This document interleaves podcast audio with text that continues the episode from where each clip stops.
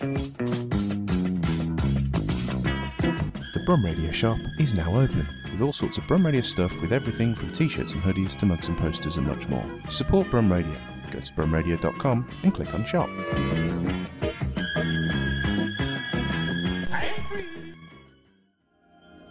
Thank you for downloading this Brum Radio podcast. For more podcasts, visit brumradio.com.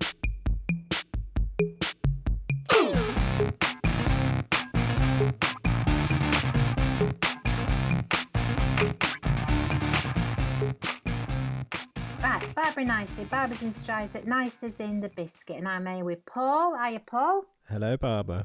Hiya. And we sounded a bit kind of hello, Barbara. I'll do it again. Hello, Barbara. That's a bit better, love. I don't know why I did that. I don't know why you did it either, but it's not. It isn't appropriate. Well, hello, Barbara. Sorry, Barbara.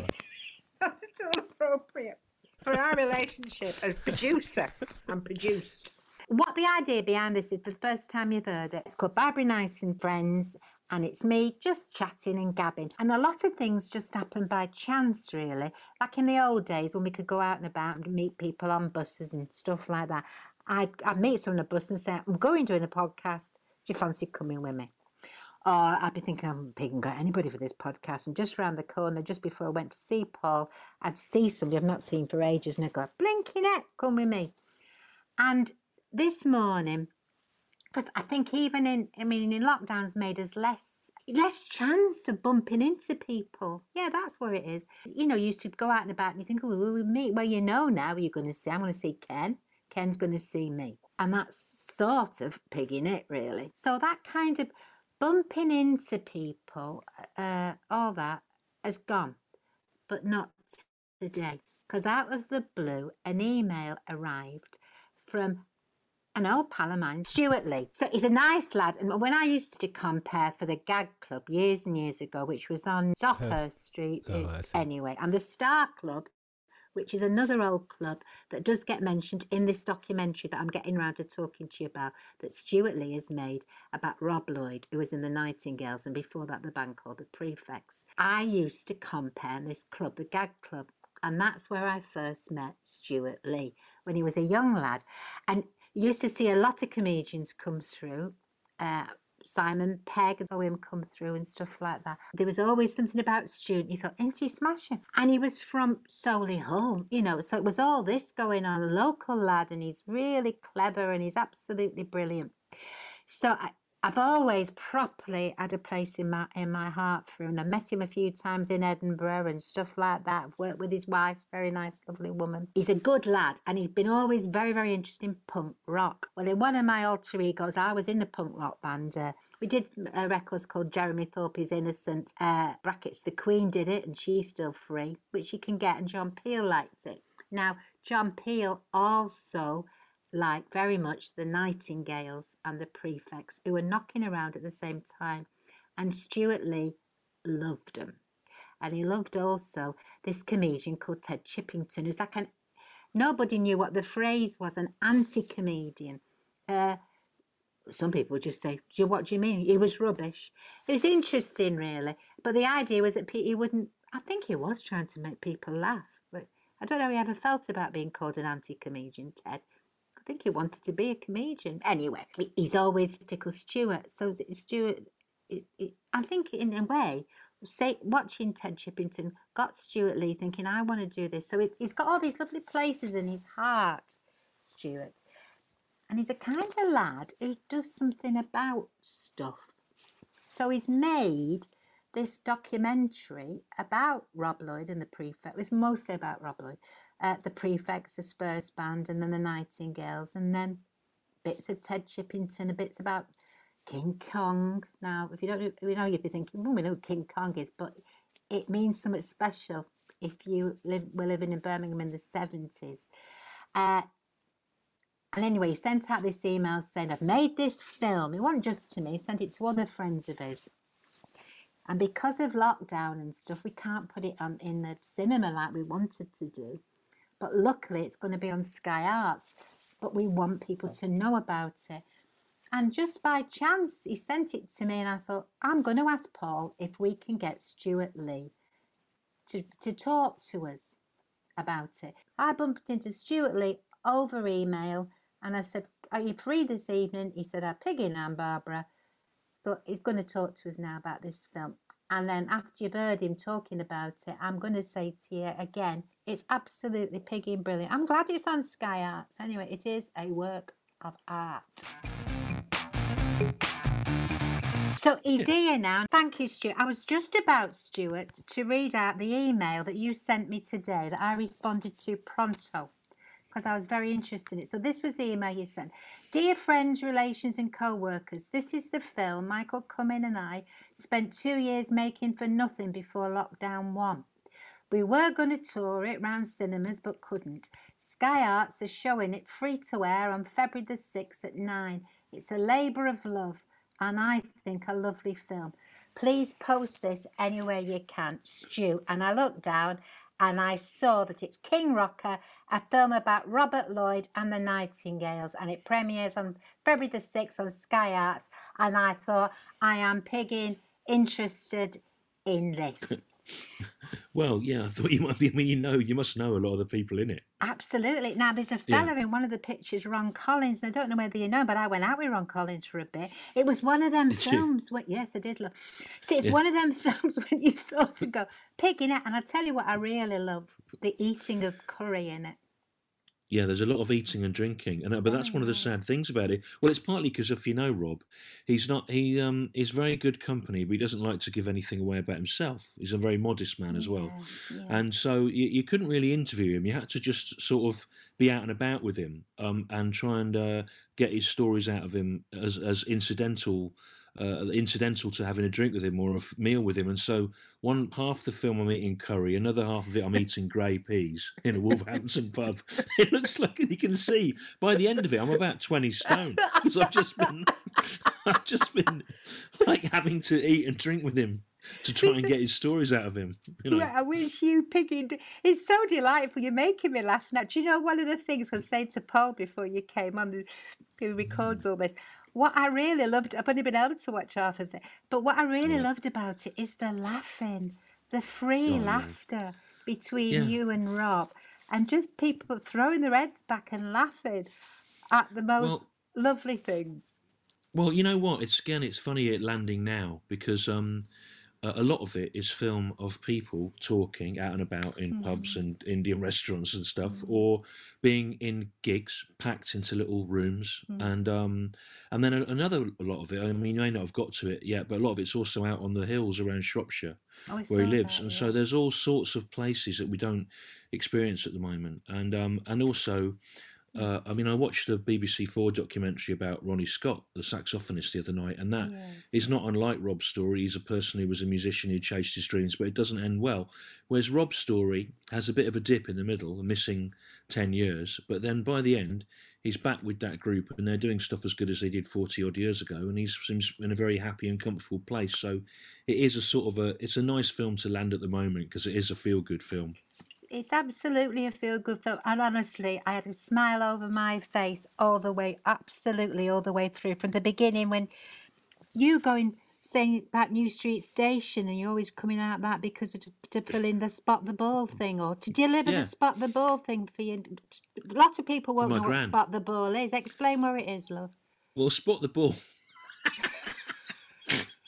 was in the Evening Mail, wasn't it, Bob? Yeah. Which was, which was, and still is, a journal of record for the Midlands region. And my gran would do it every week, and he had to put crosses on a picture of some football and guess where the ball was.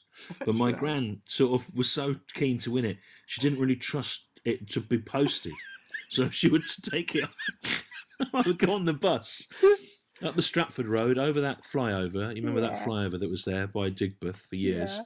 And then we would walk through Paradise Circus and all round there to the Birmingham Mail building and put it in. And that is where the Kong, the King Kong statue was. There was a King Kong statue there. And I thought it was there for my whole childhood, for years and years, because it made such a profound impression on me. But it was actually only there for six months because people of Birmingham hated it and sent it off, got rid of it, wouldn't have it. And because they never recognised, Birmingham people never recognised the genius of their native people, you know. So, but it was, um, but then I found it, had only been there a, a short while. But now that statue, which was rejected by Birmingham, is the subject of a lot of study. The Henry Moore Institute had it up in Leeds, and um, so it seemed to be a good way of telling the story of the forgotten punk band of Birmingham as well. Something that's due a critical rehabilitation in the same way as the King Kong Absolutely. statue has been. Well, a lot of people will be interested in that King Kong. I'm amazed it was only there Yeah. for six months. It, it, I know, 'cause figures it's big bigger in in your our memory, lives. isn't it? Yeah. Yeah, yeah. Well, it was it was moved down the um, Stratford Road to by the church by the roundabout that's there now, yeah. and then it also went to a car dealership in um, Ladypool Road for a bit, and and that it's actually it's actually in the back of a shot of Gangsters. Do you remember the uh, the Oh, the, the, cop, the surreal cop series set in Birmingham? But we couldn't afford to clear that shot, and then after we'd laid the film off, we laid it off a year ago. But it also turned up in a documentary about Victoria Wood recently, um, who wrote wrote a, a little student film about it, which I'd never come across, and it was on BBC One over Christmas. It's a little three minute thing she did about the. She wrote a sad song about the King Kong statue. Well, I'm sure that a lot of people listening to this will be thinking, Piggy, net we remember it. And you do Yeah. get a lot of, in- I won't give the story away about King Kong, but you do find out Yeah. about where it went. But uh, honestly, Well, it it's has a it has a very happy ending. The, the, the King Kong is in a much better place now, and I know there's a grassroots campaign to return it to Birmingham. But if you watch the film and you see where it is now, it would be very unfair to do that. Which is a nice in- thing again. You said a happy ending this film is, isn't it? For Yeah, every, that's yeah. good, Darry. for everyone. Yeah, For everyone. I, I tell you another thing I really liked about it was when you've got them people telling stories when Frank Skinner's there and all that, Yeah. and then people saying, "I had no memory of that." I love Yeah. that. Well, I love that the idea we- that we tell stories, but nobody really. You've, been telling them for years, and the person it was about Yeah. because it never happened. It never happens. Yeah, I mean, that happens to it, doesn't it? You get older, and, and um, also a lot of documentaries seem to sort of try and get to certainties.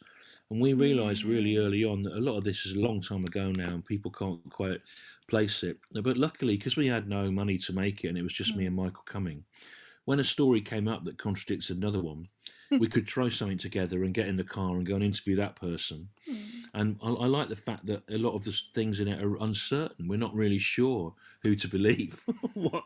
And I mean, there's a good cu- a cut there where Rob Lloyd is trying to say he wasn't sure whether Frank Skinner was in the Prefects or not, and then it cuts to Frank, who's very certain that he did five rehearsals and he wrote this particular song, and and uh, and yet Rob doesn't remember it. So it's, I love that Frank. Frank was brilliant in it. Actually, he um he did one interview for us, and he said he said something so profound and wise that it became a little access axis that the film turned on. Frank said that he felt like a lot of mainstream people would like the respect of a cult artist, and a lot of cult artists would like the success of a mainstream act, and that just seemed to sum the whole thing up really. And he he really, I I, I don't.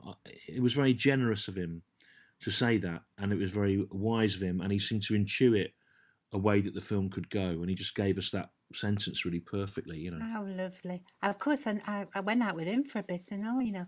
Anyway, Did you well, was- really? How? So you out with it? I didn't did- actually go out. But I was with- I nearly did with him. Nearly did. Did you go on a date with him? I was in a play with him. Were you? What You're what very- play was it? It was called the National Health, and it was Oh. on at Aston University in the Triangle Art Centre. Centre, yeah, yeah. Wow.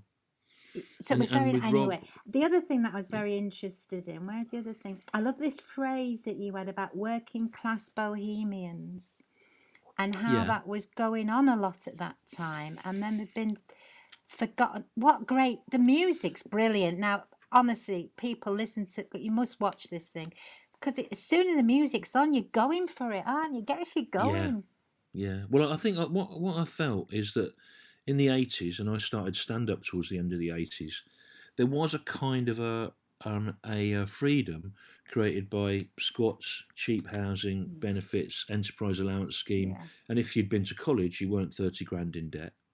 And and um, if you were if you were going to try and get a job, uh, then it might you might um, be make a bit, but you could do other stuff on the side. You weren't going to be an intern working for nothing for some company or, or on minimum wage or zero hours or whatever. And it did for the eight after the punk era in the eighties. It did seem to create ten years where really good music and really good comedy got going because there was a way of surviving between the cracks. And Rob from the Nightingales has somehow carried on being able to live like that. Um, he grows all his own food. He he, he uh, is a semi-professional gambler on the horses, uh, and he's actually hugely respected by um, the guy who runs the jockey club, who doesn't really understand where Rob. Well, he spends all day in the pub reading the, the racing papers, and he's got a system based around different coloured felt tips that enables him to, you know, work it all out. But he he sort of somehow managed to carry on living between those cracks when a, a lot of people got priced out of it, or the the sort of systems they had to get by disappeared.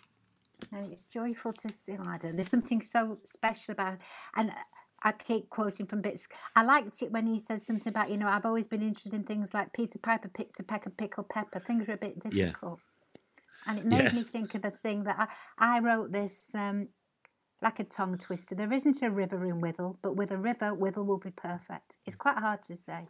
That is hard, yeah. Well, Do what Rob would do is he would. No, I'm not going to have a go. I'll mess it up. I, what, what, you know what, Janice?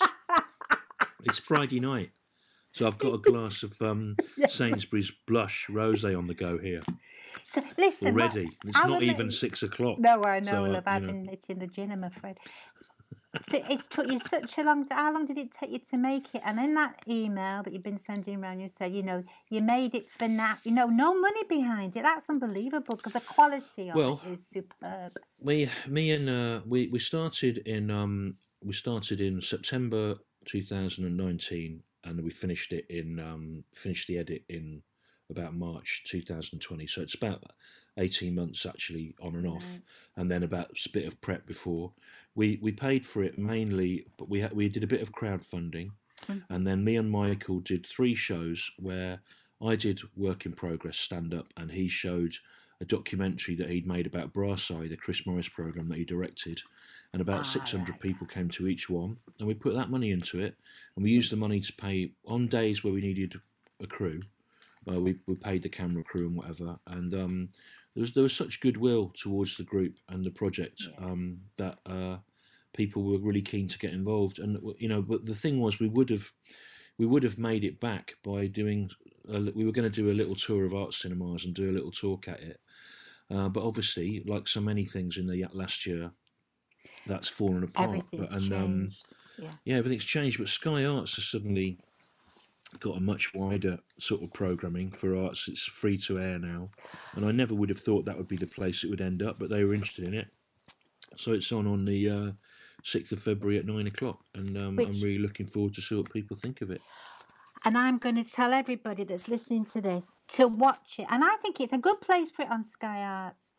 Yeah, well, I you know, watched it's it- on Sky Arts the other day, and I was thinking, I'm loving this. And like you say, it's well, it, free. it's yeah, it's sort of doing what they said BBC Four was going to do, you know, Yeah. and but uh, it's more difficult for them. Um, you know, the the crumb from Sky's table that they put towards the arts is a feast compared to what the BBC have got to spend on it, unfortunately. So you know, but they had a really good documentary about Ivor Cutler, the Scottish um, I poet. watched it. Yeah, Wasn't they've done it all sorts of yeah, done all sorts of weird stuff. So it's a, it is a good place for it. Yeah. And those are people like Rob and Ivor Cutler and people like that. Yeah. They're, they're, they're different, and it people like you said. There's so much goodwill.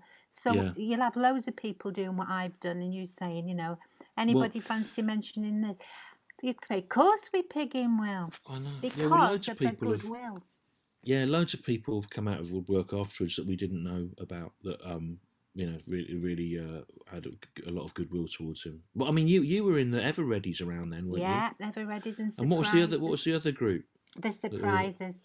The surprises, yeah. And one of them ended up in the Nightingales, didn't he? Is it Eddie Eddie Nestor or what was Uh, it? Who was, yeah, John Nestor played John Nestor, yeah. bit.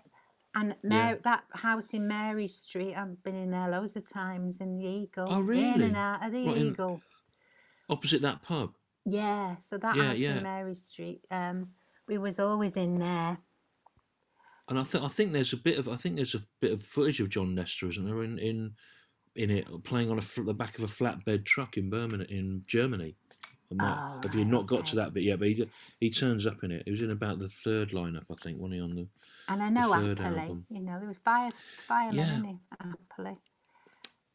Yeah. How yeah. lovely. I, I'm so grateful, actually. I'm very grateful that these things that happened, that everybody knew were good, you've gone. We're remembering. We're remembering this, and we're finding out about it. Is there anything else that's on your list of going? That was good. That was, and I want other people to know about it. Anything else on your list? There's there's lots of things, but the thing about this was that um that when it was Rob's Rob's idea about ten years ago, Rob said to me, "Do you think you, there should be? Do you think you could make a film about the Nightingales?" Mm. Because he'd seen this film about Anvil, this heavy metal band that was sort of hmm. forgotten about, and he thought the he, he he had this idea that the Nightingales were a failure and that it would be funny because of that. And I went, "Well, you're not a failure because the music is hmm. brilliant, was brilliant, and still is great. So." you're only a failure in as much as no one's heard of you. But that's not.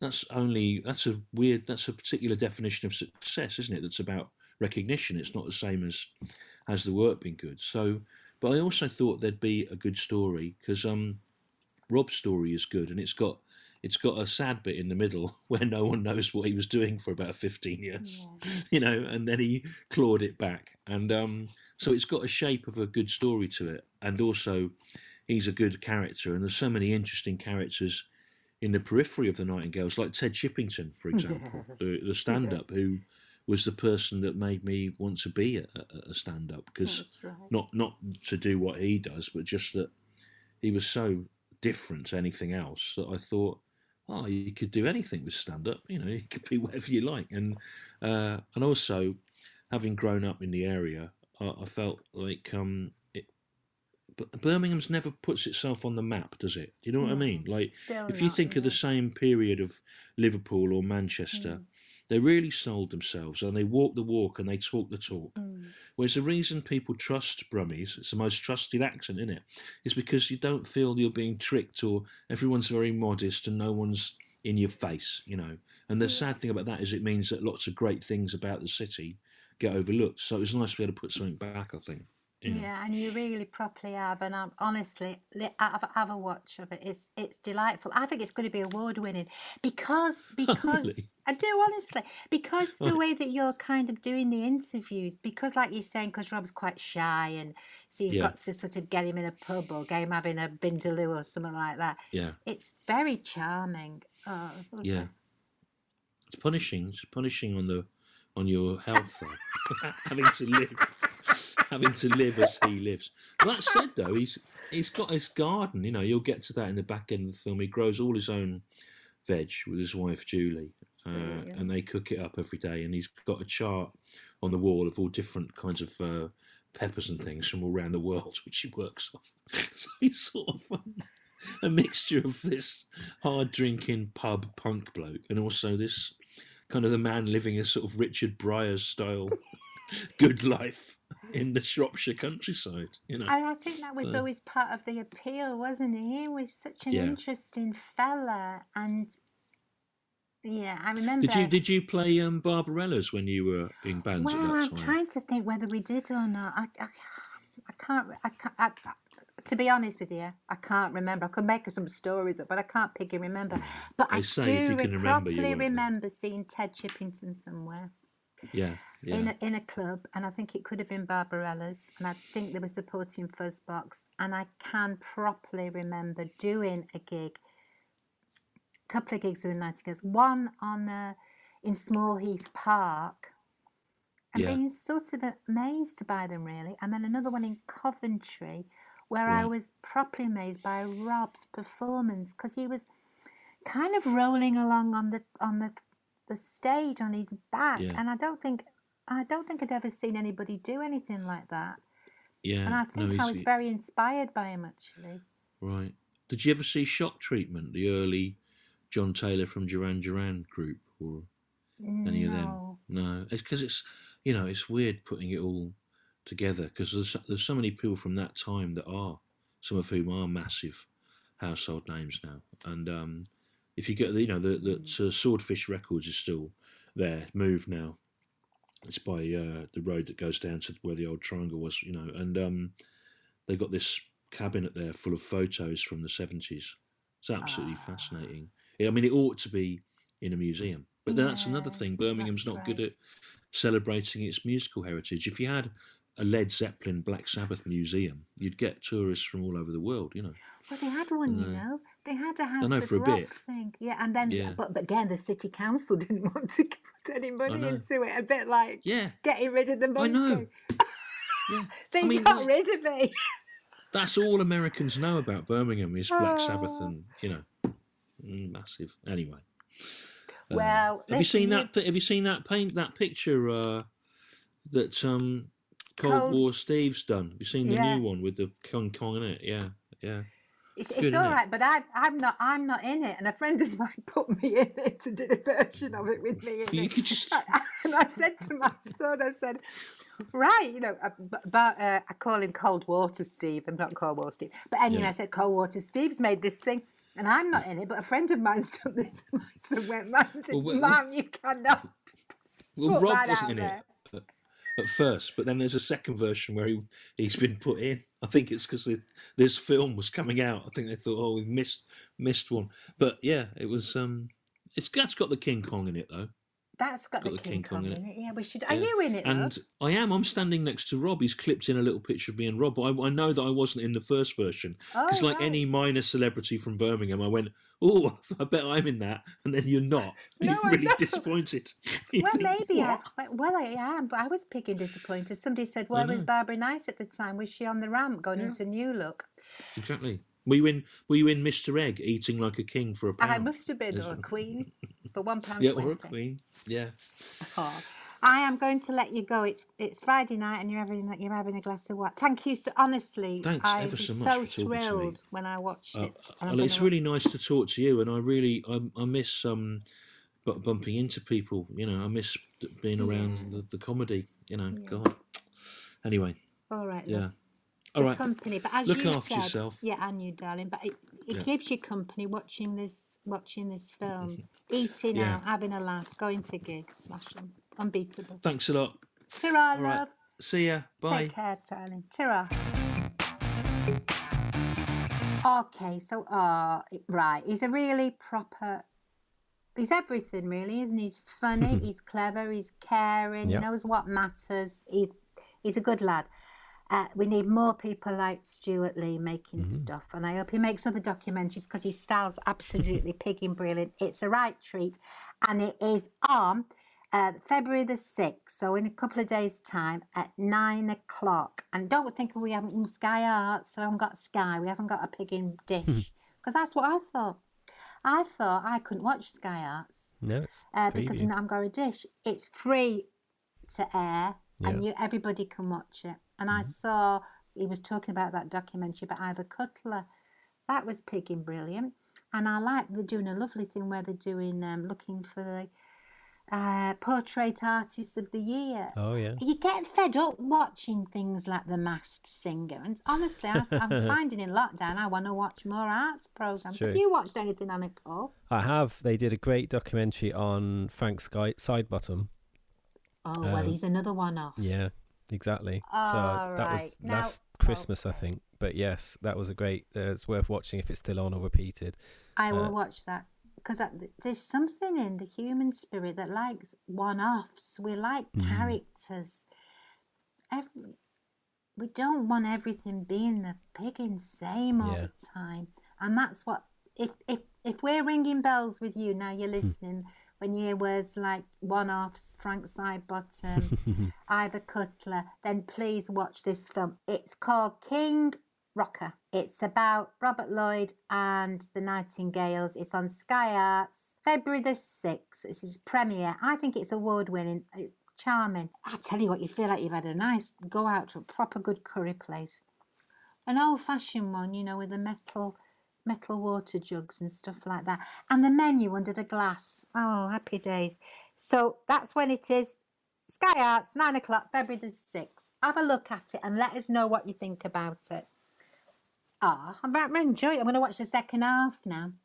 And I'm glad he says it, uh, it ends happily. I'm glad about that. Ta-ra! Thank you for listening to this Brum Radio podcast.